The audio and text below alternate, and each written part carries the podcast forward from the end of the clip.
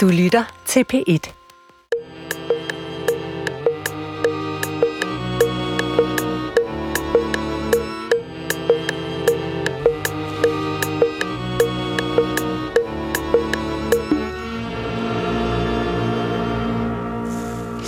Goddag og rigtig hjertelig velkommen til Hjernekassen på P1. Mit navn det er Peter Lund Madsen, og øh, jeg vil lægge ud med at omtale en bog, som jeg læste for 20 år siden, men som, og som jeg har omtalt mange gange her.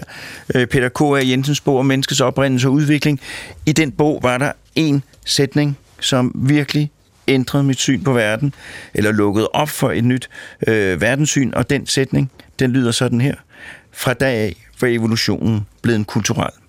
Og den beskrev den situation, menneskehjernen har sat verden i, at i og med menneskehjernen, den moderne menneskehjerne, blev en realitet, så ændrede livets spilleregler sammen.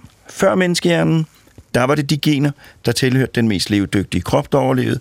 Efter menneskehjernen, der er det blevet de gener, der tilhører det mest levedygtige fællesskab, der overlever. En af de helt afgørende forskelle på os mennesker og alle de andre dyr, det er vores fuldstændig enestående evne til at samarbejde. Og det er det, det skal handle om i dag. Menneskets evne til at samarbejde som en kraft, der har ændret ikke bare vores historie, men også hele jordens historie. Og min gæst i dag, det er en gæst, som var med i det allerførste Hjernekasseprogram for mange, mange år siden, Thomas Raab. Thomas er med art. Han er også det menneske, i hvert fald inden for landets grænser, som jeg kender, som har det største generelle kendskab til hjernen overhovedet. Og så er han forfatter til mange bøger, og den bog, han har taget med i dag, det er bogen Menneskedyret, som lige netop handler om det, jeg talte om lige før. Velkommen til Thomas Raab. Velkommen til lytterne. Velkommen til Hjernekassen på P1. Du lytter til Hjernekassen på P1 med Peter Lund Madsen. Og i dag her på Hjernekassen på P1 er alting jo forandret, fordi jeg plejer jo at lægge ud med at spørge min gæst om, han eller hun vil fortælle lidt om sig selv, men jeg har jo allerede fortalt lidt om min gæst. Så mit første spørgsmål til dig, Thomas Raab, øh, bliver, vil du fortælle lidt om den bog, Menneskedyret, du lige er udkommet med? Ja, det vil jeg, det vil jeg gerne. Helt kort fortalt er det jo en historie om vores udviklingshistorie, altså hvordan vi er blevet til dem, vi er. Og den tager udgangspunkt i en forestilling eller teori, om man vil, som har spredt sig gennem flere sådan videnskabelige øh, discipliner gennem de senere år, som går ud på, at det moderne menneske, os, er et øh, resultat af, at vi har tæmmet os selv. Øh, og den her selvtæmning, den øh, har betydet, dels har den haft betydning for vores sociale egenskaber, og det her med, at vi er så gode til samarbejde, som vi lige har hørt om, prosocial. Øh, Hvad betyder prosocial? Det er, at man gør noget godt for hinanden, altså man er social på en positiv måde, kan finde ud af at gøre noget godt for hinanden, sammen med det altruistiske, som er, at man også gør noget uden nødvendigvis at kræve eller forvente at få noget, noget positivt øh, tilbage. Altså at man som udgangspunktet har en positiv indstilling til, hvad man får tilbage fra andre folk. Ikke? I stedet for, kan man sige, som man kan se andre steder i naturen, hvor der er dyr, der udvikler en social adfærd, hvor man gør noget, og så har man en forventning om, eller der er noget i ens instinkt, der gør, at man så får en modydelse. På den måde kan man ligesom se, at regnskabet går op. Så, så det, du siger, det er, at mennesket sådan set er skabt til at ville det gode. Det er naturligt for os. Meget tyder i hvert fald på, når man sammenligner mennesker ja. med de dyr, vi, som man siger, normalt sammenligner os med, menneskeaber for eksempel, så har vi sådan en positiv social grundindstilling i forhold til andre mennesker, andre individer. Og der adskiller vi os fra, fra chimpanserne og sådan noget, for eksempel, siger du? Ja, altså det, det, det, der har været det store spørgsmål, og den store gåde, i hvert fald en af de store gåder i menneskets udviklingshistorie, det er det her i takt med, at man har studeret chimpansers sociale adfærd, kan man se, at de langt hen ad vejen er drevet sådan en lidt kynisk, øh, her kommer jeg adfærd, ikke? hvor at den, der er i stand til ligesom at styre og manipulere de andre, ligesom trækker det længste strå. Og det er jo selvfølgelig desværre også en adfærd, vi kender fra os selv. Det er også en del af vores natur, som, som vi ikke kan løbe fra. Men det er meget tydeligt, når man ser på os mennesker, at der også ligger noget andet. Der ligger en evne til at samarbejde, en evne til at tro på det gode hinanden, en tendens til at prøve at oprette et fællesskab, hvor vi arbejder mod et fælles mål, frem for altid kun at satse på, hvad man selv får ud af det, og hvordan man selv kan opfylde sine egne egoistiske mål. Og i forsøget på at forklare mennesket ud fra sådan en evolutionær øh, façon, så har man selvfølgelig løbet ind i det problem, hvordan er det opstået ud fra et udgangspunkt, der, når man sådan umiddelbart ser på det, peger i en lidt anden og en, og en mere egoistisk retning. Og hvordan er det opstået? Jeg lutter ja, det er nemlig det. Øhm, Altså, øh, den her selvtæmning foregår øh, på flere fronter, kan man sige, men, men, men inden for antropologien, der jo beskæftiger sig med menneskets udvikling, med menneskeabers udvikling osv., der øh, har man opstillet flere forskellige øh, idéer om, hvad der er sket, der har gjort, at vi mennesker er blevet sociale på den måde, vi er. Det har man dels gjort ved at studere øh, chimpanser chimpanser, andre menneskeaber, øh, og dels ved at studere jæger-samlersamfund, som man antager viser lidt mere om, hvordan vi kan have levet før. Og det, men, øh, den, den teori, man har opstillet, er, at der er sket en udvikling, hvor man er gået fra, at det sådan er den stærke, den, der har magt, den har fysisk magt, og har været, vand, øh, været i stand til at sætte sin vilje igennem, altså som man for eksempel kan se hos chimpanser, at der er sket en udvikling, hvor det er gået fra at være de fysisk stærke individer, der har haft noget at skulle sagt, til at være dem, der har været i stand til at lave alliancer. For det er jo klart, har man sådan en lille flok, af små mennesker, der begyndte at blive en lille smule kloge op på den øverste etage. Og så er der kommet ham der, børgen der, der slår alle folk oven i hovedet og siger, nu skal jeg have din banan, eller hvad det nu har været. Ikke? Så er det klart, så er der opstået en hvis vi nu slår sammen, og så siger vi, nej, niks, niks. Du Ikke, skal du, spille. du, det er vores. Det er vores. Det er vores. Og du kan pænt tage dit tøj, og så kan du forlade gruppen, og så kan du se, hvordan det er at overleve ude på savannen, når man ikke har en gruppe, der kan hjælpe hinanden om at modstå trusler fra rovdyr, løver og hvad det alt sammen er. Og den der evne til at danne alliancer, det sociale, det med at lave samspillet samarbejdet, har dermed været en styrke, der har gjort, at det ikke længere var nok, eller ikke længere var dem, der var fysisk stærke, der har været dem, der har haft en fordel, men dem, der kunne finde ud af at indgå i det her sociale samspil. Og det, der så er hele pointen, er jo, så snart det her begynder, så sker der noget. Fordi så begynder det her samspil at være mere og mere betydningsfuldt. Og dem, der så er bedst til det, er jo dem, der får efterkommer, de er jo så endnu smartere, så der bliver et enormt pres for at følge med den her sociale udvikling. Man skal kunne være i stand til at begå sig inden for de her stærkere og stærkere sammenknyttede flokke. Og på den måde sker, accelererer den her udvikling, sådan at det til sidst er den her evne til at begå sig i gruppen, der er mere afgørende end evnen til at være stærk eller klare sig på egen hånd, fordi det er man stort set ikke i stand til. Så, så ja. evolutionært kommer der også et pres på udviklingen. Men de gener, som er gode til at samarbejde, de bliver valgt. Øh, Hvis man nu skal tage udgangspunkt i noget af det, som er mest nærliggende, nemlig udviklingen af vores hjerne, så en af de teorier, som har mest bag sig, er jo den her forestilling om, at det er den her evne til at begå sig socialt, der har drevet menneskehjernens udvikling. Når vi først er kommet op på et stadie, hvor det er evnen til samarbejde, der tæller, så er det klart, det er det, der drevet udviklingen. Og dem, der fik større hjerner og blev bedre bedre til at begå sig, det er dem, der har klaret sig, og det er det, der har drevet den her eksplosiv vækst, vi kan se så det vil sige, i, i gamle dage, før at samarbejdsevnerne var kommet helt op, mm.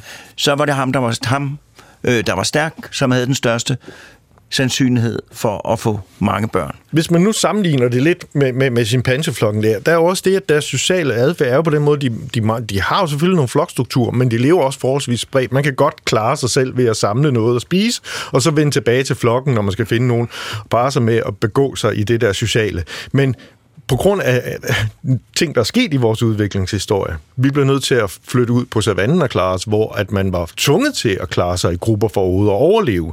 Så kunne man ikke længere bare vælge at sige, jeg klarer mig på egen hånd, indtil jeg finder nogle andre at tyrannisere.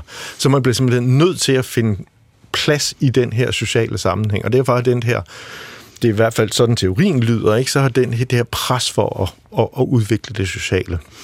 Det er så stærk. Og nu bruger du også selvtæmning. Ja. Hvordan kommer det ind her? Det, det, er jo, det, det lyder jo ikke godt. Nej, det kan man sige, men, men det er der en helt speciel grund til. Øhm, det, man kan se som følger af den her udvikling, som har været drevet af det sociale her hos mennesker, er, at det ikke bare er resulteret i, at vi er blevet mere sociale dyr.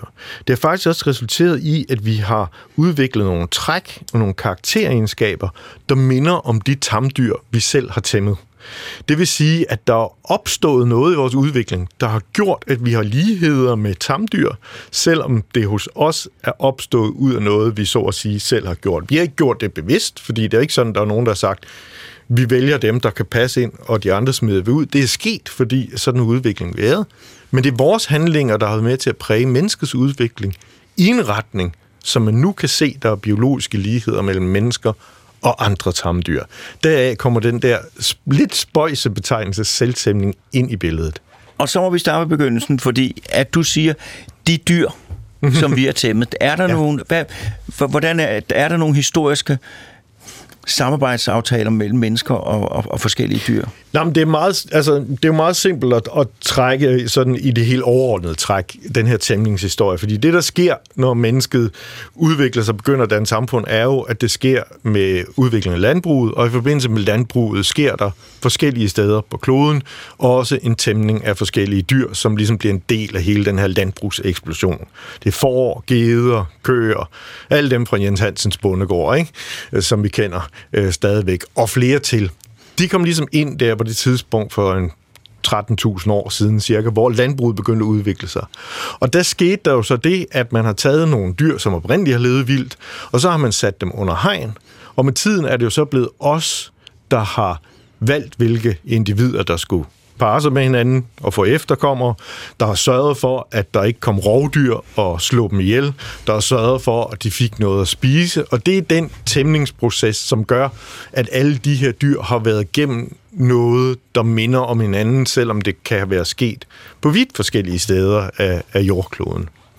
Men vi har simpelthen avlet på nogle egenskaber, ja. der gør, at de her dyr er enormt gode til ja. at være husdyr, men de vil have det svært ved at klare sig det fri. Ja, men det, der er det interessante, og det er der, hvor den her kobling kommer, det er, at man har jo så fundet ud af, at alle de her tamdyr, selvom vi har avlet dem jo primært, lidt afhængig af, hvad det er for nogle dyr, men de fleste er det jo på grund af udbytte.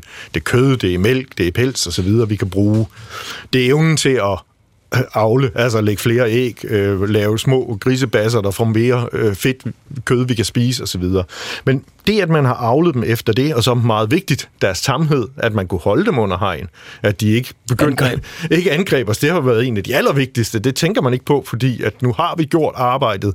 Men forestil dig et vildsvin, øh, man lige skal have lært at holde sig inden for båsen og føde nogle små pattegris, øh, man kan tage fra det, når man har lyst. Det har ikke været nogen lille bedrift. Godt det man kan se er, at alle de her dyr, selvom de har hver deres historie, så udvikler de nogle træk, som vi ikke bevidst har avlet frem, men som alligevel ligner hinanden på kryds og tværs af alle de her forskellige tamdyr. Det er nogle fysiske træk, og det er nogle mentale træk, altså nogle træk i deres adfærd. Og det er de her træk, som man sjovt nok genfinder nogle af hos det moderne menneske. Og det er derfor, der er opstået den her idé om, at der er et eller andet her på spil, hvor at vi uvidende om det, har præget os selv på en måde, som vi så senere også har præget tamdyr i forbindelse med vores Så vi har tæmmet os selv, som vi har tæmmet grisen og ja. foråret lommet. Og hvad er det for nogle træk, fysisk man, man snakker mentalt. inden for forskningen om noget, der hedder domestikationssyndromet. Det, det, lyder, det lyder dejligt, dejligt ord. Det er sådan en, en fælles øh, betegnelse for en lang række forskellige træk, som man kan genfinde i større eller mindre grad hos de her forskellige dyr. Det er nogle fysiske træk, typisk omkring hovedet. Øh, tamdyr er typisk fladere snuder og mere vælvede forpander. De har typisk nogle hvide totter, øh, enten i lysere pels eller hvide totter i pelsen. Deres ører er typisk lavere ansat og hænger ned eller øh, har så videre. Der er en masse... Kipører, hvad er det for noget? Det er, hvor de sådan knækker her. Okay, knækører, ja. Ja. Der er også noget med tænderne, som typisk... Altså, kæben bliver mindre, der bliver mindre plads til tænderne. Tamdyr tit tandproblemer af samme grund. Og det er på grund af, at det simpelthen sker nogle udviklinger. Øh, og nu til dag, så har man så også kortlagt øh, nogle af de gener, der er ansvarlige for det her med hovedets udvikling. Men der er en masse forskellige fysiske træk, som hos, øh, går igen hos forskellige tamdyr. Og en af de overordnede ting er det med, at et tamdyr typisk som voksen ligner den ungdommelige form mere, end en, en vild, et vildt dyr vil gøre. Altså et vildsvin er mere, øh, kan man sige, voksent, en mere voksen svin, end det tamsvin vil være i voksen tilstand. Det tror jeg næsten, man kan, man kan se for sig, hvis man forestiller sig et vildsvin. Og det, det er faktisk noget, der også går igen hos os mennesker, at hvis vi kigger på et menneske og sammenligner med chimpanser og andre menneskeaber, så ligner vi faktisk lidt sådan en ung abe. Altså, vi, vi har også lidt fladt hoved faktisk, og velvede pander, og der er en masse træk hos os, øh, sådan rent fysiognomisk, kan man sige, altså, hvordan vores ansigt ser ud, som gør, at vi også ligner et ungdyr langt mere end de dyr, vi... Øh, den vores vilde familie, kan man sige. Ikke? Så hvis vi sammenligner os med aben, Ja. så vil man finde de samme forskelle, så, nogle af de samme forskelle, Nogle af de samme forskelle. som hvis det man sammenligner en Ja. tamgris med et vildsvin. Ja, og chimpansen vil synes, det var, hvad er det for en lille ung, når der kommer en 90-årig gammel knak, hvad er det for en unge abe, der Ja. render rundt der, ikke? Jeg skal lige spørge nysgerrighed. De der hvide totter, som, ja. som, som øh, husdyrene udvikler, Ja. hvorfor kommer de? Ved man det? Øh, ja, nej. det her, det bliver lidt teknisk.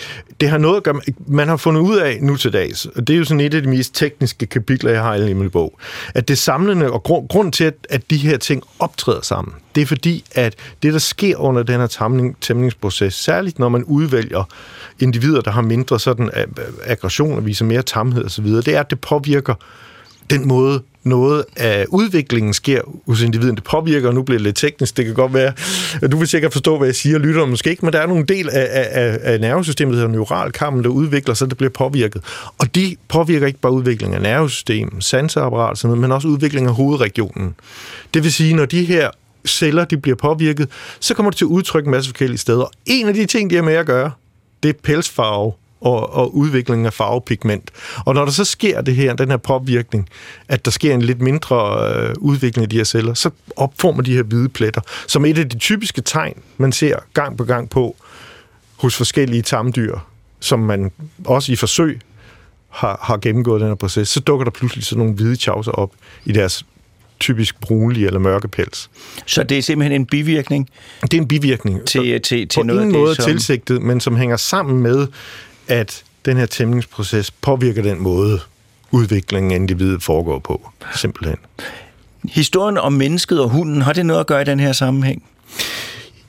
Ja, ikke så meget med de hvide pletter, fordi... Nej, men- men- men- men selvtæmning. Hunden er jo et, og, og, og, lidt sjov med det her med domestikationssyndromet, fordi der findes så mange forskellige hunderaser, og når de kan vise den der store øh, variation, så hænger det meget sammen med, at, at hunde som helhed udviser alle de her træk fordelbare over forskellige hunderaser. Øhm, så de er en af de få dyr, der har hele paletten, hvis man bare leder godt nok. Men det, der er interessant ved hunden, er, at hunden er jo helt speciel i forhold til den her historie mellem mennesker og andre tamdyr. Fordi som sagt, de fleste tamdyr gjorde vi tamme i forbindelse med landbrugets indførelse. Hunden er så vidt videst det eneste tamdyr, hvis tæmning foregik lang tid før, at vi havde fået tanker om, at vi kunne dyrke jorden. Altså, man opererer omkring 30-35.000 år siden, ikke? så der var vi stadig jægere. Så det vil sige, at hunden er flyttet ind til os på et tidspunkt, hvor vi endnu ikke, så at sige, havde slået os ned og gjort os bofaste og var begyndt sådan at tæmme naturen. Og det betyder også, at hundens tæmning var ikke ligesom de andre dyr. Vi satte dem bag et hegn og forsøgte at få noget ud af dem. Vi har levet i et eller andet form for fællesskab, hvor vi har udnyttet deres evner til at jage, til at ikke mindst at følge bytte over lang tid, lange distancer, øh, som vi så måske har gjort kål på, når de så har fået trættet udvalgt de individer, der var nemmest at indfange, og så har vi haft et eller andet partnerskab der. Så hunden er også er tæmmet på en anden måde end, end de fleste andre dyr. Men har gennemløbet Men har, øh, den, den samme udvikling. men har gennemløbet den samme udvikling, og det, det interessante ved hunden er, at hunden som udgangspunkt er meget sociale dyr. De er nogle af pattedyrene, altså blandt pattedyrene, det er nogle af de mest sociale dyr som udgangspunkt, altså ulve også, hvor hundene stammer fra. Men man kan se, når man sammenligner hunde og ulve, det er ikke det samme dyr længere. Der er sket nogle øh, forandringer. De er blevet bedre til at aflæse vores, vores øh, blikretning, for eksempel, vores øh, sociale signaler. Så hunden er også blevet udvalgt, sådan at de har udviklet en anderledes social natur i det her samspil med mennesket.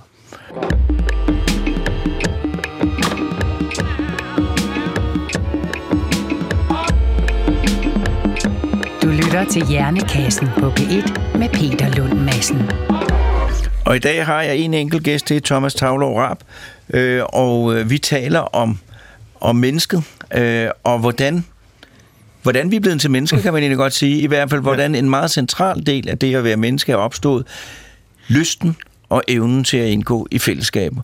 Øh, og øh, vi var ved at tale om hunden, som jo er, det kan vi sige nu, det er måske ikke menneskets bedste ven, det er der mange, der vil sige, men det er i hvert fald menneskets første ven. Ja. Øh, det jeg gerne vil høre, nu har vi talt om, om nogle af de fysio- fysiske ændringer, der opstår, øh, når, når man får husdyr, eller når man lærer at, mm. at arbejde bedre sammen.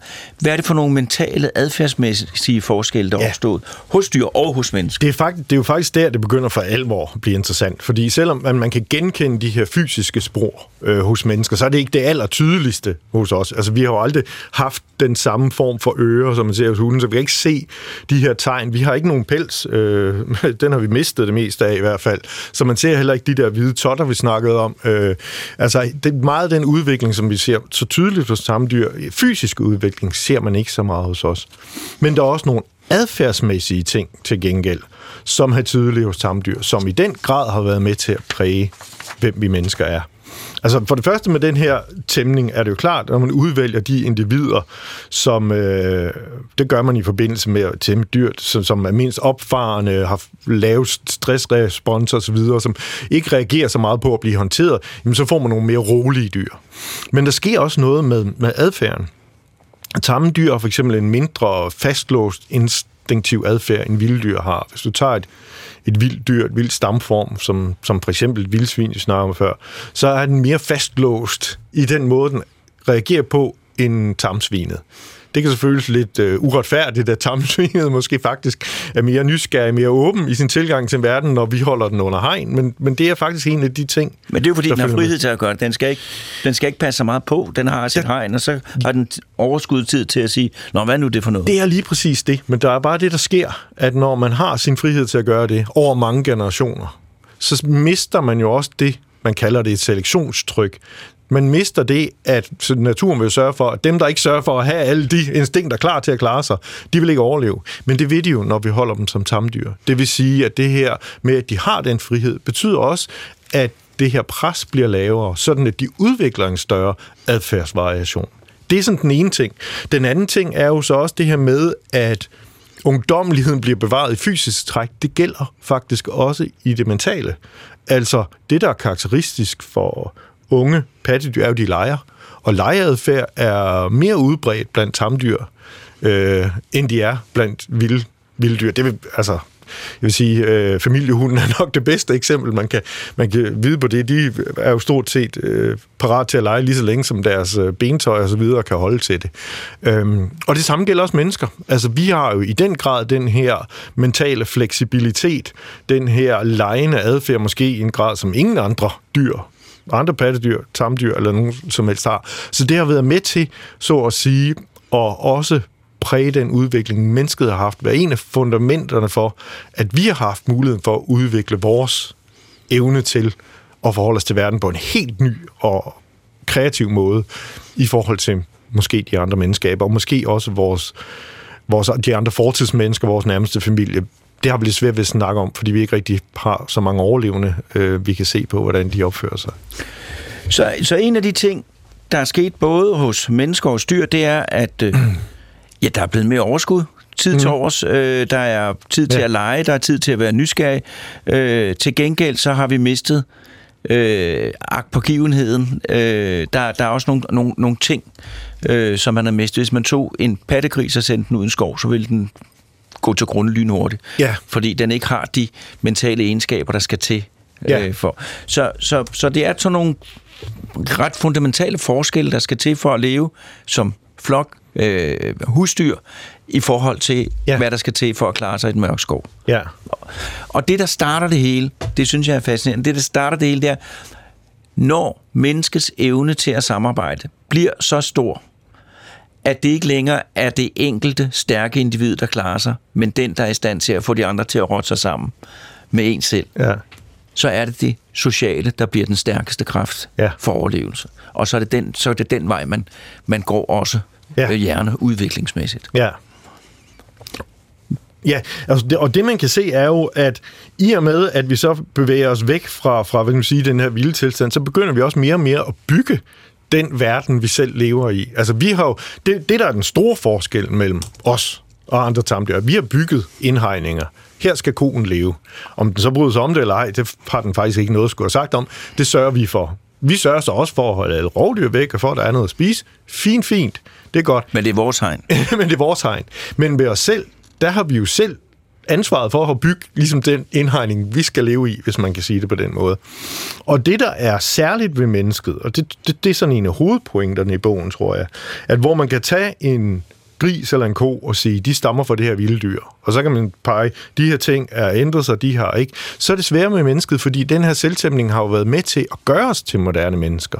Vi kan ikke pege på en fortidsmenneske og sige, her er det moderne menneske i vild tilstand, og så er vi blevet tæmmet, og så ser vi sådan her ud. Fordi det er noget, der har præget hele vores udviklingshistorie.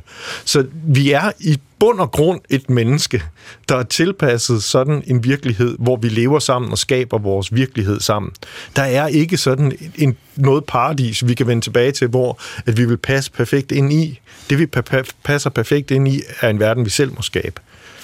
Så det liv, vi lever i dag med computer og internet, og vi sidder hele tiden og kigger ned i skærmen, det er lige så naturligt, som det liv, man levede øh, på sletterne for, for 60.000 år siden. Det vil jeg på mange måder faktisk... Begge liv er menneskeskabt. det vil jeg faktisk våge påstå, man, man, man godt kan sige. Fordi at, altså, man, man er sådan lidt, hvor, hvordan tidsrammen på det er, fordi det er en, det er en bevægelse, der er ikke sådan noget, der er sket nat over dag.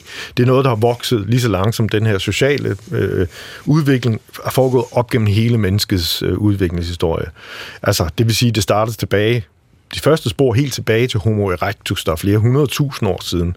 Det betyder også, at vores nærmeste familie, Neandertal og, og Denisova og de her andre fortidsmennesker, den uddøde, også har været med en del af rejsen. Men det er også tydeligt, at det moderne menneske har været dem, der ligesom har været allermest igennem den her udvikling.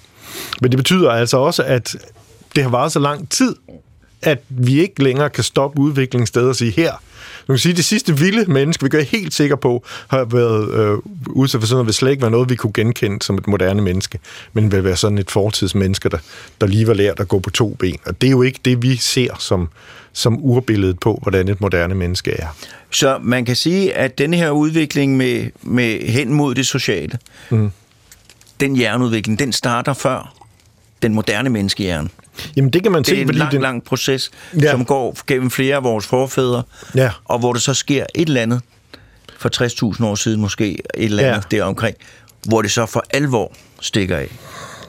Ja, eller også der er man nået over tærsken, hvor at nu er det ligesom blevet, nu kulturen ligesom taget over og blevet den, den styrke, der ligesom trækker det fremad. For den eksplosive vækst i hjernen sker jo tidligt.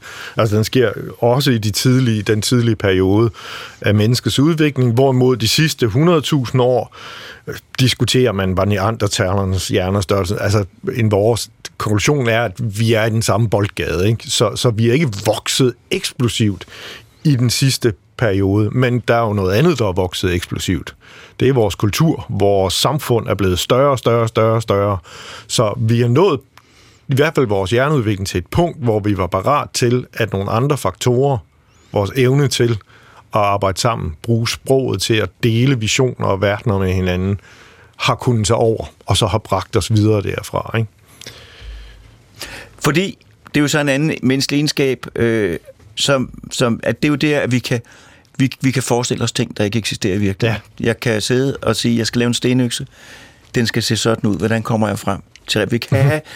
bygge ja. noget ind i vores fantasi, som jo er en motivator og en løftestang mm. øh, og en accelerator for udviklingen.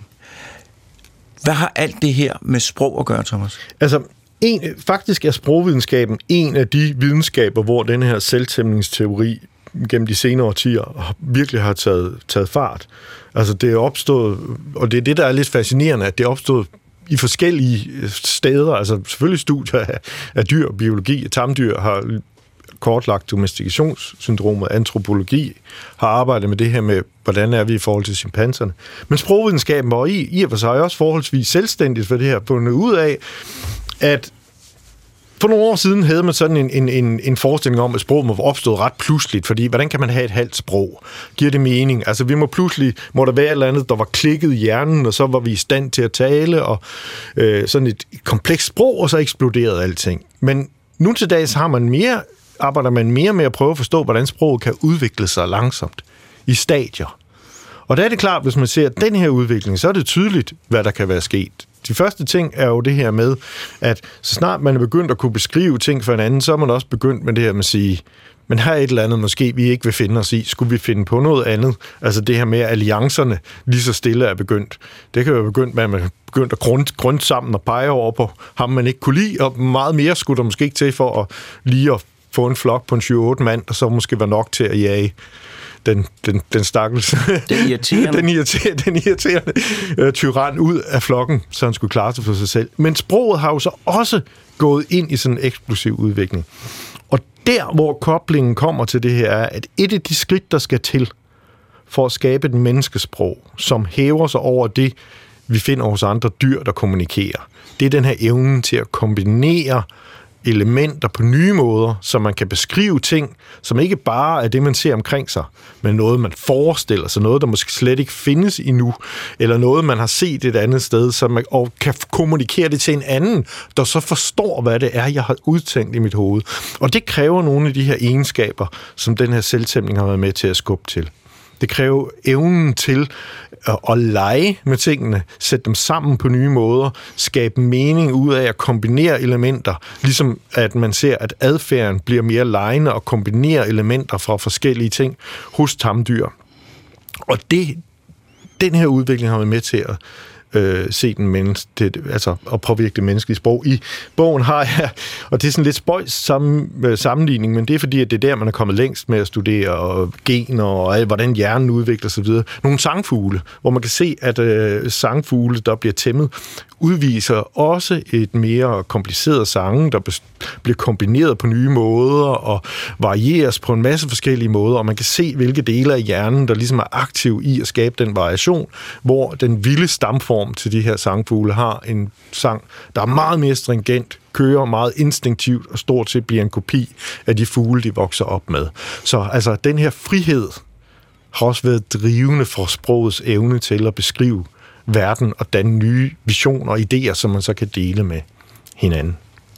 Så det her, at man kan skabe fællesskaber, der giver tryghed, som kan udmynde sig i ekstra tid til at lege øh, og tænke over tingene, det har været med til at styrke udviklingen af de hjernefunktioner, der skal til for at kunne kommunikere med et grammatisk sprog, nemlig dels sprog i sig selv, men også evnen til at tænke abstrakt til at at forestille sig noget, der ikke eksisterer i virkeligheden, ja. og bruge sprog til at proppe den forestilling over i bevidstheden hos et andet ja. individ.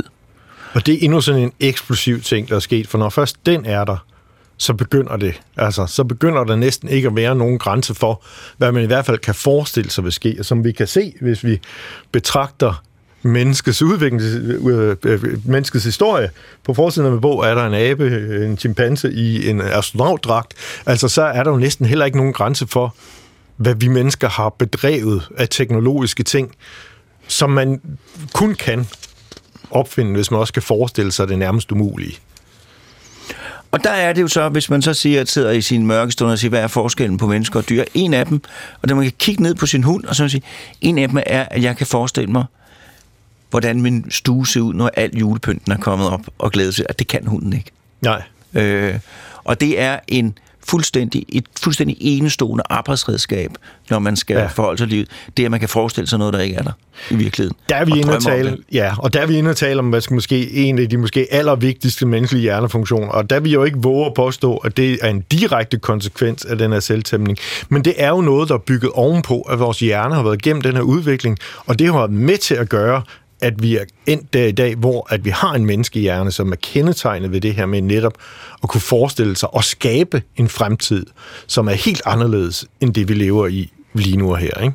Og det, det er jo så noget, der ikke bare er sket inden for det moderne menneske, eller det, nej, det moderne menneskes tid. Det er jo noget, der er sket Homo erectus, Homo habilis, altså, homo, altså alle de her mm. mellemformer har været, været øh, udviklingsstykker på vejen. Tror du, tror du har du et kvalificeret bud på, om neandertalerne har de haft et sprog? Og hvilken slags sprog? Kan man udtale sig om det, Thomas? Ja, man kan godt udtale sig. Spørgsmålet er, hvor sikker udtalelsen bliver. Men meget tyder på, at neandertalerne må have haft en form for sprog. Øhm, man kan jo, og der bliver man selvfølgelig lidt i fare for at tegne det sædvanlige billede af, at de var lidt sløv, sløvere, end vi er. Øh, tendensen går til at pege på, hvordan de også har kunnet en masse ting. Og det er der ingen tvivl om, det kunne. Men med sproget angår, tror jeg, at det mest sandsynlige er, at de har befundet sig et stadie, hvor de endnu ikke har udviklet den her evne til at forestille sig, og lade de her forestillinger drive tingene, som det er. Altså, hvis man til at kigge rent fysisk på det, har deres evner til at formulere sprog sandsynligvis lidt, lidt hæmmet i forhold til os sådan rent fysisk. Altså, når de har talt, de måske lyttet på lidt mere, altså enten nasal eller sådan lidt halvkvalt, øh, simpelthen fordi deres sprogapparat ikke har været lige så altså, udviklet. Altså, den måde ja. munden og tungen ja. og strubeknoglerne sidder, der er det fysisk Der er noget simpelthen, det har sandsynligvis ikke været helt så perfektioneret som, som det, vi har. Og man kan jo kun spekulere om, på hvilket stadie af sprogets udvikling det så har befundet sig. Jeg er næsten sikker på, og det er jo også, jeg refererer en, nogle forskere, der, der har forsket det her og spekuleret i, hvad det er, at de har haft en form for protosprog, hvor man sådan kunne sige simple øh, småsætninger som først ind, først ud, eller et eller andet. Altså sådan helt basalt, hvor man kunne kommunikere tanker med hinanden. Men en i bålet. Garanteret Nej, jeg også. vil ej. Garanteret også på det niveau. Øhm, nogle mener, at bandeord er noget, hvad det første, der, der er kommet ud, fordi det er sådan en alternativ måde at udvise sin aggression på, som ikke nødvendigvis skaber direkte konfrontation, men, men, men som samtidig virker sådan frigivende. Og de har sandsynligvis også haft de første skridt til den her, øhm, det, til det her sprog. Men en af de ting, der kunne pege på, at de ikke har haft det fulde sprog, det er, at de nok mangler den udvikling, det moderne mennesker har været igennem i de sidste perioder, nemlig det her med at frit opfinde og lege og kombinere elementerne på den her kreative façon, som vi mennesker kan. Det kan man tillade sig at stille spørgsmålstegn ved, om de har. Vi ved det strengt taget ikke. Du lytter til Hjernekassen på P1 med Peter Lund Madsen. Og i dag der handler Hjernekassen på P1 om menneskehjernen og hvad det er, kan man også sige, er der nogle af de ting, der gør den til en menneskehjerne? Øh, hvad det hedder, jo, vi, har dyr, vi mennesker, vi har tæmmet andre dyr. Heste, grise, køer, får og meget, meget ja. mere. Øh, er der, og så har vi tæmmet os selv. Ja. Øh, vi, har, vi, har, øh, vi har indrettet os på at leve i fællesskaber. Er der eksempler på andre dyr, der har tæmmet sig selv? Ja, så det er faktisk et rigtig godt spørgsmål, fordi i takt med, at, at, man er, at det er gået op for forskere, at der er den her øh, sammenhæng mellem mennesker og andre tamdyr, så er man selvfølgelig begyndt at lede, lede med lys og lygte efter andre eksempler. Og et af de mest åbenlyse eksempler er faktisk noget af vores allernærmeste familie. Øhm, vi er jo i nær familie ikke bare med chimpanserne, eller rettere sagt, chimpanser er jo virkelig to forskellige arter. Der er den almindelige chimpanse, som man kalder det, og så bonoboerne, som også kalder dværgchimpanserne nogle gange. Og bonoboerne har jo været kendt for her gennem de senere årtier at have en meget anderledes livsstil end den almindelige chimpanse. Øh, helt firkantet, så handler det mest af deres liv, øh, deres sociale liv, øh, om sex. Altså, de løser deres konflikter primært ved at have seksuel omgang med hinanden. Øh, flokkens struktur er centreret omkring hunder, øh, typisk med hannerne øh, lidt mere levende perifært i, i løbet af flokken, og de fleste sådan uoverensstemmelser løses ved, at man finder til en eller anden form for, øh, altså beroliger hinanden på en eller anden form, Vi har seksuel omgang på kryds og tværs af alder, køn osv. Øh, og der mener man faktisk at kunne se på bonoboerne, at de har været igennem en form for selvtæmningsproces, der kan minde om vores. Sammenligner man chimpanser, har de også sådan en mere social adfærd. Altså, de deler hellere deres mad med fremmede, end chimpanser gør. Der er meget mere tilbageholdende med den slags. Der er meget mindre øh, aggression øh, øh, i sådan en, en bonoboflok, øh, end der er en chimpanser. Så de udviser, og de udviser faktisk også nogle af de her fysiske træk med at beholde nogle ungdomlige træk længere op øh, i alderen, en chimpanse gør, udvikler sig langsommere og har lidt fladere ansigter øh, og så videre. Så de menes faktisk at være et af eksemplerne på et selvtæmmet dyr inden vores allernærmeste familie. Så skal jeg spørge om noget, som jo interesserer mig specielt ja. meget, eller mange. Øh, og det er jo, øh, nu siger vi selvtæmning, øh, og vi har jo øh, fået fået udviklet hjernen til at optimere den til at fungere i fællesskaber. Men, men øh, der er jo også et aspekt, der hedder psykiatri. Ja. øh, i det her. Kan du, kan, du, kan du fortælle noget om det? Jamen, fordi faktisk er der sådan en historisk en kobling mellem, mellem, mellem psykiatrien, i hvert fald man sige, historisk, den her udvikling af psykiatriske diagnoser og den her selvtæmning. Der er nogle af de her personer og forskere, der var bannerfører for, for faktisk det diagnostiske system på mange måder, som stadig ligger bag noget af det, man har nu til dags, der faktisk var overbevist om øh, den her domestikationsteori i sin gamle udgave, kan man sige, hvor man desværre, vil jeg sige, med nutidige øjne så det som sådan et forfaldssymptom. Ikke? Altså, at mennesket havde været tæmmet sig selv, men det, her, det er sådan et udtryk for, at vi havde, så at sige, mistet noget af vores livskraft. Øh, jeg beskriver øh, en gut, der hedder Emil Krebelin, som har været med til at udvikle det her den psykiatriske diagnostik. Der var, jeg skulle sige, der var øh, i helt gamle dage, ja. for 200 år siden, der var, der var folk sindssyge øh, og gale. De øh, blev lukket inde, og så var de sindssyge og gale derinde, og ja. der var ingen, der anede, hvad det drejede sig om og der var ikke nogen sådan systematisk forsøg på at prøve at forstå, hvad er det her for noget. Det er bare nogen, der er gale. Og, og, og der var hans arbejde jo, og det skal han jo egentlig have stor ros for. Ja. hans arbejde var jo så, øh, at i stedet for at det bare var helt overladt til en tilfældig læge, eller hvad de nu følte for, øh, hvad man gjorde, om man spadede folk inden, eller prøvede et eller andet eksperimentelt, så prøvede han jo at, at systematisere, når man, hvis man har de og de tegn, jamen, hvad, hvad betyder det så? Hvad er det så for en lidelse? Og prøve at få et eller andet system, sådan man også kunne drømme om, og det har man jo set udviklet, øh, øh, at få en eller anden form for behandling for de her ting. Øh, så, så det er han jo dag, har han fået stor heder og ære for, øh, med, med god ret. Men han så samtidig også meget af de her psykiatriske øh, øh lidelser, symptomer som tegn på Altså, at det var domestikationssymptomer på, at folk var blevet lullet ind i en eller anden form for eksistentiel søvn af alt det her moderne samfund, der beskytter alle mulige folk, og derfor var det sådan en form for, for faldssymptom, hvor at, som virkelig var, altså, at det sunde menneske var et, der var fri for de her træk. Var det sådan øhm. en, en, en, en opfattelse af, at i og med, at verden var blevet så sikker, vi havde mhm. fællesskaber, mm. hvor man kunne beskytte svage individer, så fik de her gener lov til at overleve.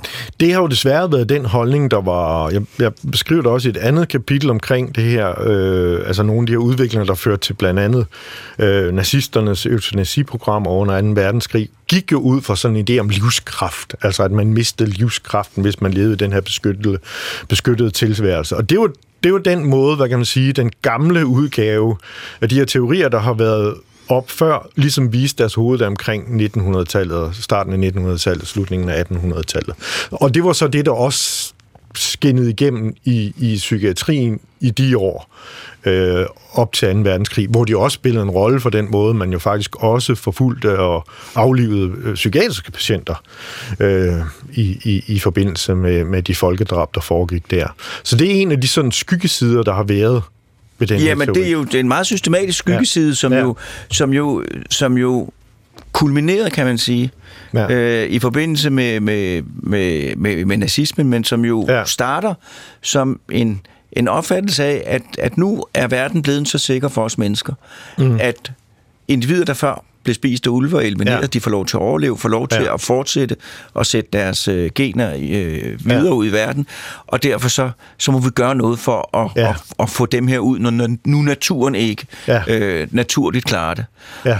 Og det starter jo så som en, en overvejelse og ender jo i en af de mange store katastrofale fejltrin, menneskeheden har, har foretaget, at man rent faktisk går i gang med at udføre det her i praksis. Ja, og det kan jeg kun erklære mig enig i. Og udover alle de uhyreligheder, det, det medførte, så, så en af de grundlæggende fejltagelser ved det her var netop, at det byggede jo på forestillingen om, at der var et eller andet rent urmenneske, at der var et eller andet fantastisk, ubesmittet, vildt, oprindeligt menneske, man ligesom kunne komme tilbage til, hvis man bare slap af med alle de her forkerte gåseøjne øh, ud og, altså degenererede mennesker. Men det er jo netop det, der er en af pointerne, at det findes jo ikke. Altså det er jo en illusion, og en meget, meget farlig illusion, der huserede på det her tidspunkt.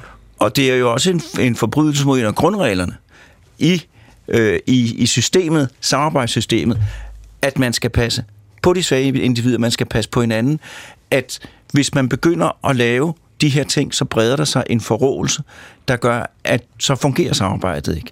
Ja. Øh, så så, så, så, så det, er, det er på mange planer en fejltagelse. Ja. Og så er det også så er det også amoralsk oveni. ja, det, der så er sket, kan man sige, i den nye, altså, øh, det der er forskellen på, det, på den måde, man beskæftiger sig med det her i de her årtier i forhold til dengang, er jo, at nu har man, grund til, at det kommer tilbage, er, at man har fundet alle de her fund inden for forskellige videnskabelige discipliner, der tyder på, at der er noget om sagen, men det bygger nu på en viden, der har en helt anden grundlag, ja. end, end før, hvor det var nogle mere eller mindre løse, at det kan man godt tillade sig at sige, mere eller mindre løse forestillinger om, at det sikkert nok var sådan her, og så lagde man ned sådan noget ideologi ind over, og så besluttede det der. Der er noget, der faktisk tyder på, at det her med, at vi er påvirkelige, altså at vi har tendensen til at udvikle psykiatriske symptomer og, og, og så videre, har noget med vores udvikling at gøre. Det ved jeg også, du har beskæftiget dig med. Men den her tæmningsproces, altså, der er jo ikke så mange andre dyr, der udviser de her samme, den her samme tendens, så man kan spørge, hvorfor, hvorfor gør vi det? Fordi det er jo ret uhensigtsmæssigt. Noget tyder på, at det er lidt af den pris, vi betaler for alle de positive egenskaber, vi har. Altså den her evne til øh, at tænke kreativt, vores adfærd ikke på samme måde er begrænset osv., gør også, at vores hjerner skal være mere fleksible, omstillingsparate og på mange måder ikke kan være så fastlåste som for eksempel vilde dyr. Og det gør jo også bare, når man har sådan en kompliceret menneskehjerne, så kan det gå galt på mange flere måder. Øhm, og nu til dags vil man lige frem sådan kunne pege på, på noget genetisk og sige, at noget af det, der har været med til at drive den her selvudviklingsudvikling her, gør også, at det er egentlig grunden, der gør, at vi er sårbare over for psykiatriske lidelser. Men det er ikke sådan, at man kan sige, at det er sådan en, en kan udpege hver enkelt ting og sige, det er et tegn på det, og det er et tegn på det. Det er den samlede udvikling. Det, at vores hjerner har skulle kunne rumme alt det her, der gør, at vi har udviklet den her overordnet sårbarhed. Og det er simpelthen også en del af det at være et menneske. Og det kan vi heller ikke tænke os ud af, uden at tænke os væk fra meget af det, som egentlig gør os til dem, vi er. Ja, man kan jo også, altså hvis man nu, man kan jo godt skelne mellem, det ved ikke, om man kan jo, det kan man måske godt, øh, øh, decideret mentale problemer, og så øh, sådan en grænse øh, land, øh, hvor for eksempel sådan noget som angst, øh, hvor, hvor noget forekommer normalt, så kan det forekomme i grad, mm. øh, så man ikke kan have et normalt, øh, en normal tilværelse.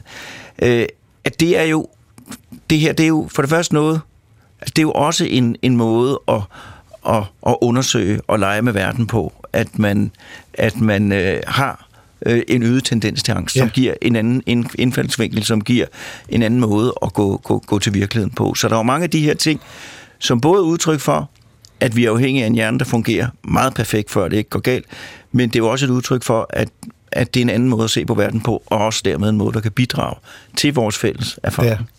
Og det, at det måske er en naturlig sårbarhed ved besøg, er jo ikke det samme som at sige, at så skal man bare acceptere, at sådan er den, fordi hvis man kan afhjælpe det, så bør man jo også endelig gøre det.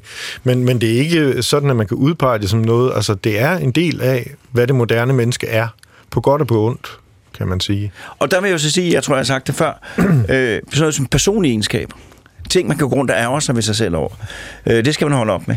Øh, jeg har mange dårlige egenskaber, øh, og en af dem, en af de mange, er, at jeg er konfliktsky. Øh, men øh, det er jo det er nødvendigt, at der er nogen, der er konfliktsky.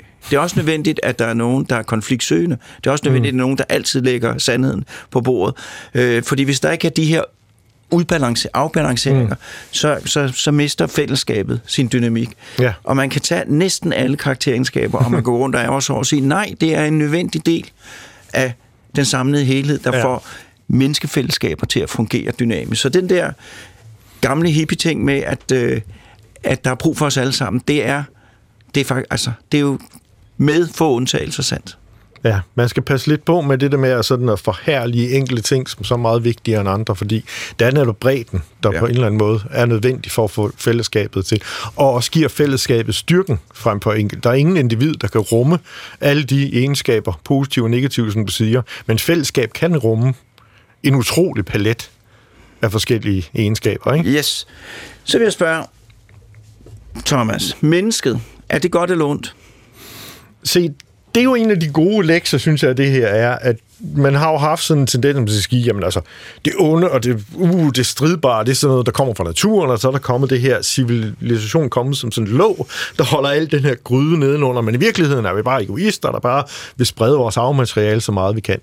Hvis man skal lære noget af den her historie, så er det, at det gode, det positive sociale, er lige så meget en del af menneskenaturen. Mindst lige så meget en del af menneskenaturen, som den anden del, som jo desværre også er der. Det kan vi jo ikke løbe af fra. Vi kan ikke løbe fra, at vi også har i os muligheden for at udvikle en selvhævderisk, tyrannisk natur. Men det er ikke natur mod kultur. Det er to sider af menneskets natur, hvor at man i høj grad kan sige, at vi faktisk måske er mest født til faktisk at stræbe efter det gode, efter samarbejdet, efter det her med at kunne skabe noget godt sammen.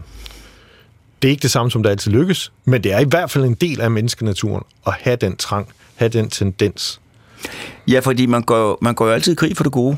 Vi er jo enige om, hvad det gode er, men der er ikke nogen, der, Ja. der har sagt, at den her krig, det er i, vi, vi går i krig for det onde mod det gode. Det Ja. er altid en af de diskussioner, jeg tager op i bogen, det er det her, den her diskussion om, om mennesket er sådan et krigerisk dyr, og det vil jeg våge påstå, at jeg nok stiller mig på den side, der siger nej på den måde, at det ikke er fordi, vi har en krigerisk natur, der gør, at vi vil strides om noget bestemt for at få noget til os selv.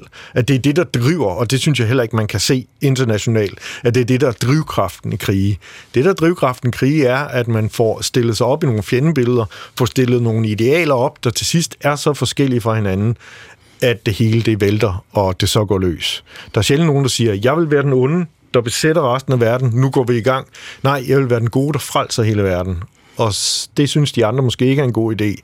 Og så opstår der gnidninger, og hvis man ikke formår at løse de gnidninger, inden det går galt, så har vi balladen. Fordi så er det det der dæmmer os. Ja, Kan du lige tale lidt om det? Altså det, der sker er jo, nu har vi snakket så meget om de her positive sociale egenskaber, og hvor er det bare dejligt, og vi vil, vi vil leve i blomsterbørnenes verden, hvis det var rigtigt. Og det er også rigtigt. De fleste af os, når vi mødes øh, face to face, er faktisk rigtig søde og rare mennesker. Øh, men på et tidspunkt, når, når et samfund vokser, bliver man også nødt til at holde samfundet sammen på andre måder. Og det gør man ved at oprette det, man kalder symbolske fællesskaber. Altså, i stedet for, at jeg kender Børge og Palle og alle de andre, så kender vi, så er vi dem, der er fælles om for eksempel at støtte en boldklub, eller dem, der øh, øh, er vilde med nationalflaget, eller spiser flæskesteg osv., så finder vi et eller andet at holde os til. En bikerklub, eller et eller andet. Det er os. Og så bliver det her symbol drivkraften for, hvem vi er og vores sammenhold. Og hvis man så tryver det her symbolske værdi, der ligesom holder os sammen, så kan man pludselig få hele den her flok mod en, selvom man måske på det personlige plan ikke har noget hadforhold mellem hinanden. Så denne her trang til at lave fællesskaber, Ja. den er så stærk, at vi laver fællesskaber hele tiden. Øh, og hvis der kommer nogen udfordrer dem, så, så, Ja. øh, så, så, så, så kan man reagere Udfordringen er hele tiden, at vores fællesskaber har en tendens til at blive stærkere og stærkere, men så bliver det også udfordret over, at det gør andres fællesskaber også. Og hvordan får man så lavet et fællesskab, der rummer begge fællesskaber, eller på en eller anden måde kommer overens, sådan at vi ikke ender i øh, slagsmål om et eller andet fuldstændigt ligegyldigt, som symboler jo er løsrevet fra deres betydning for os mennesker. Øh, det er vores store udfordring, at fra det, som vi, de fleste af os faktisk er i stand til, og det vil jeg våge at påstå, hvis du går ned og handler i dit supermarked og, og kigger folk i øjnene på gaden, så er vi faktisk rigtig søde og rare mod hinanden på det personlige plan. Men når vi kommer op i det her med vores symbolske fællesskaber, så er det en udfordring, og det er en stadig udfordring. Vi bliver ved med at skulle kæmpe med, hvordan får vi det til at fungere sammen. Og det er en af de udfordringer, vi, det tamme menneske, ligesom har, og har meget, meget svært ved at løbe fra. Så vi skal virkelig være, det er, en, det er en menneskelig arbejdsopgave, vi skal passe på hver eneste dag, og øh, være sure på andre, fordi vi tror, eller vi placerer dem i et fællesskab, som vi mener er vores fjende. Ja, det vil jeg mene, ja. Ja. Øh, og så her, øh, vi har to minutter endnu, så jeg vil ikke sige til allersidst, jeg vil sige til, vi nærmer os slutningen sidst. Øh, hvordan tror du, fremtiden for os mennesker ser ud? Det er et rigtig godt spørgsmål. Det er det. Det er et rigtig godt spørgsmål. Altså, det man kan sige er, at man skal også passe på med at sige, det at vi er selvtæmmede, så vi er bare gode. Fordi for hver enkelt individ er det jo også sådan, at det er nogle potentialer, der ligger i vores natur. Vi kan udvikle os til nogle dumme skidrikker, hvis det er det, man ligesom styrker i os. Vi kan udvikle os til at være nogle rigtig søde og rare mennesker, hvis vi bliver omgivet af søde og rare mennesker, der lærer os at være sådan. Sådan er det på det personlige plan. Den måde, samfundet taler til os, fremmer også noget i os. Hvis den fremmer det gode i os, så bliver vi gode mennesker, der vil hinanden det godt. Hvis den hele tiden snakker om, at vi skal krig- bekrige hinanden og konkurrere, så bliver vi måske knap så søde og rare. Så det vil sige, at den kultur, vi ligesom skaber omkring os, er jo med til at præge, hvordan vi bliver også som individuelle mennesker. Det skal man måske tænke lidt på med hensyn til fremtiden. At hvilken fremtid vi får, afhænger også lidt af vores evne til at fastholde en vision for, hvordan vi får et positivt samliv, samarbejde, samfund i fremtiden. Og man er nødt til at snakke det op, skabe visioner for, hvordan det gør, som vi mennesker kan, som noget af det allerstærkeste, for at vi, ja, for at vi kan blive ved med at udvikle os som gode mennesker. Så det man kan sige, at lige så vel som vi har kommet på en hel masse teknologiske fremskridt, som har givet os en fantastisk sikker tilværelse, mm. så har vi også i vores historie været i stand til hele tiden at blive bedre og bedre til at få fællesskaber til at fungere. Men den rejse er ikke slut. Der er Nej. stadig meget, vi skal lære. Der, det er måske farligt at tro, at rejsen er slut, fordi man tror, at det kommer af sig selv. Men det er jo kommet, fordi at vi har arbejdet på det ja. historisk igen og igen og igen. Og, så, og på grund af, at det er gået frygtelig galt, og så, ja, sige, så skal vi gøre det på en anden måde. Så skal vi gøre det på en anden måde. Og jeg vil så ked af at sige, at for alle, der troede, vi kunne slappe af, vi bliver nødt til at gøre det igen, og vi bliver sikkert nødt til at gøre det igen og igen. Det er sådan en ting, der simpelthen er en konsekvens af, hvordan vi er skruet sammen som mennesker. Det er ikke noget, man bare kan læne sig tilbage og nyde. Det er noget, vi må arbejde for. Og med disse ord, Thomas, tusind tak, fordi du ville komme. Jeg, øh, næste gang i Hjernekassen, der kommer det til at handle om epilepsi.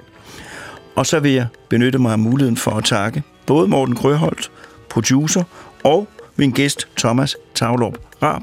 Tavlov øh, Rab. Øh, tak fordi I vil komme, og også tak til lytterne. Og nu er kulden kommet. Nyd den, så længe det varer. Vi høres ved om en uge.